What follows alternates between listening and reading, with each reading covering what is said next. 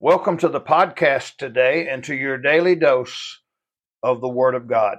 Today, I want to talk to you about how America has mocked God, part two. I want to use the verses I used yesterday from Daniel chapter number five, verses 25 through 27. You remember the story, how it started out, how that chapter started out, how Belshazzar had thrown a big party for his lords and for his people. And as the party kept going, they decided to go down and get the golden and the silver vessels that they had taken from the temple of God in Jerusalem.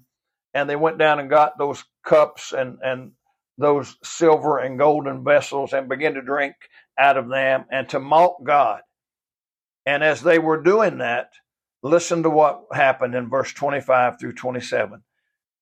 There was a writing that came upon the wall and this is what it said, verse 25. And this is the writing that was written Mene, mene, tekel, upharsin.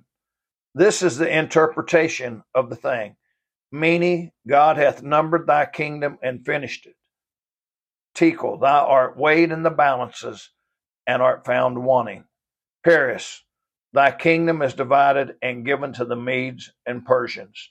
You know, the Bible says in Galatians 6 7, Be not deceived, God is not mocked. America has mocked God just like Belshazzar did. The liberal and modernist and the culture in which we're living has mocked God. Our society has mocked God. Sadly, many so called churches have mocked God. Sadly, many so called pastors and preachers have mocked God. Just listen to the false doctrine many of them teach and preach. Christians mock God by living sinful, evil, wicked lives and playing the role of the hypocrite. You know what?